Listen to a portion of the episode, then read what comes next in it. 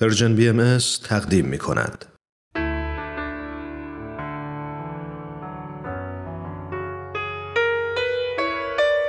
یادی از گذشته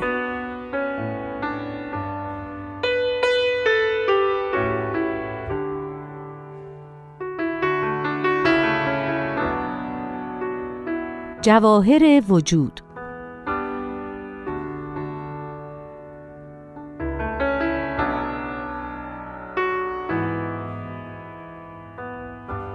امروز داشتم عکسای قدیمی رو مرور می کردم. رسیدم به عکسایی که تقریبا 15 سال پیش با گروهی از بچه های محله گرفته بودیم.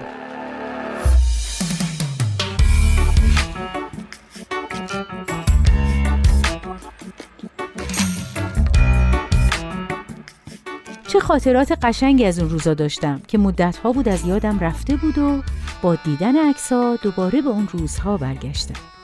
داستان من و این بچه ها از یه روز تابستونی توی پارک شروع شد. معمولا بچه های زیادی به این پارک می اومدن و من هر وقت برای قدم زدن و هوا خوردن به پارک می رفتم شاهد بازیاشون و بعضا دعواهای اونا با هم بودم. گاهی می دیدم موقع دعوا الفاظ زشتی به کار می‌برن و رفتارهایی ازشون سر می‌زنه که برای اونا که بعضیاشون خیلی هم کوچیک بودن اصلا شایسته نبود. خیلی تأسف میخوردم تا اینکه یه روز با چند نفر از دوستام در این مورد صحبت کردیم و یه قراری گذاشتیم. یه زیرانداز بردیم پارک از بچه ها دعوت کردیم بیان و به قصه های ما که با کمک چند تا عروسک براشون تعریف می‌کردیم گوش کنن. بعد بهشون کاغذ و مداد رنگی دادیم تا بر اساس قصه ها نقاشی کنن. موضوع قصه ها نکات اخلاقی و آداب معاشرت بین بچه ها بود خیلی مورد استقبالشون قرار گرفت. چند روز بعد این کار رو دوباره تکرار کردیم و تعداد بیشتری از بچه ها اومدن و تو برنامه‌ای که تدارک دیده بودیم شرکت کردن.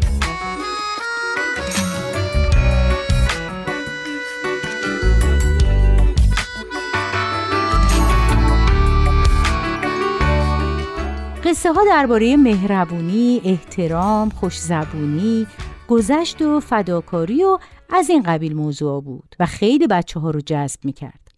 تا مدتی چند روز یک بار این برنامه رو داشتیم تا اینکه کم کم هوا سرد شد و دیگه نمی‌شد توی پارک دور هم جمع بشیم.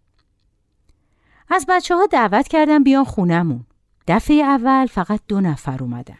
ولی از جلسه های بعدی هر بار تعداد بچه ها بیشتر و بیشتر شد تا اینکه حدود سی و پنج نفر شده بودن. با بچه ها نمایش و سرود و شعر و داستان کار می کردیم. دو سه بارم جشن گرفتیم و والدین رو دعوت کردیم و بچه ها نمایش ها و سرودهایی رو که تمرین کرده بودن اجرا کردن و این عکس ها یادگار همون روزا بود. یادم تو این جشن ها والدین چقدر از اینکه رفتار بچه هاشون تغییر کرده ابراز خوشحالی می‌کردن. یکی از مادرها می‌گفت دختر من که همیشه تو خونه همه در خدمتش بودن و به محض اینکه خواستش با کمی تأخیر برآورده می‌شد بنای داد و فریاد و گریه رو میذاشت حالا هر روز میاد و به من میگه مامان کاری داری کمکت کنم؟ یه مادر دیگه می‌گفت من به دخترم همیشه تاکید می‌کردم که تو مدرسه به هیچ وجه خوراکیشو به دوستاش نده و تمامشو خودش بخوره. ولی الان اون به من میگه مامان من خوراکیمو با بچه ها قسمت می‌کنم تا اونا هم مثل من از خوردنش لذت ببرن. پدر یکی از بچه ها می‌گفت پسرم تمام این شعرها و داستانا و مطالبی رو که شما بهشون یاد میدین تو خونه برای ما می‌خونه. حتی وقتی مهمونم داریم میاد و براشون این برنامه ها رو اجرا می‌کنه. راستش خود مام از وقتی پسرمون میاد به این کلاس تو رو درواسی اونم که شده خدایی اخلاقمون بهتر شده. تو تمام اون چند سالی که من این کلاس رو برای بچه های محل گذاشته بودم فقط یک مادر بعد از چند جلسه دیگه بچهش رو نیاورد. و دلیلش رو هم اینطور گفت که شما خیلی کارا و حرفای خوب و قشنگی به بچه ها یاد میدین ولی اینا به درد این اجتماع امروز نمی‌خوره. تو این جامعه که همه گرگ هستن بچه ها هم باید گرگ بار بیان تا بتونن وقتی بزرگ شدن گلیم خودشون رو از آب بیرون بکشن بهش گفتم این اجتماع رو همین بچه ها می سازن. هر کدومشون می‌تونن دنیای اطرافشون رو تغییر بدن. اجازه بدین به جای گرگ همین انسان که هستن باقی بمونن. اون مادر این حرفا رو باور نداشت و دخترکش رو در حالی که با حسرت به دوستاش نگاه می‌کرد با خودش برد.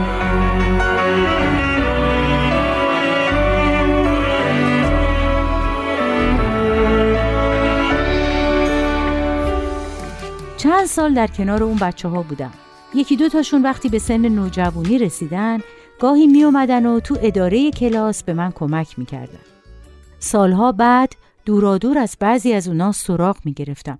خوشبختانه همشون جوانای موجه و موفقی بودن و دوست داشتم فکر کنم منم سهمی تو این قضیه داشتم. مدتی پیش خانواده‌ای به خونه روبروی ما اسباب کشی کردن. کمتر از یک سال اینجا ساکن بودن و بعد رفتن. از همون اوایل اومدنشون هر شب صدای داد و فریاد و دعوا از خونشون میآمد و گاهی کشمکش ها تا توی کوچه کشیده می‌شد. یه بار که از بیرون می آمدم و ناخواسته شاهد جنجالی شدم که تو کوچه به راه افتاده بود متوجه دختر جوون خونواده شدم که با پدر و مادرش بگو مگو می کرد و با الفاظی رکیک جواب اونها رو می‌داد. کمی که دقت کردم مادرش رو شناختم و به تب دختر رو. همون مادری بود که دخترش رو از کلاس به زور برد تا ازش یک گرگ بسازه. منو که دید سرش رو انداخت پایین و رفت تو خونه.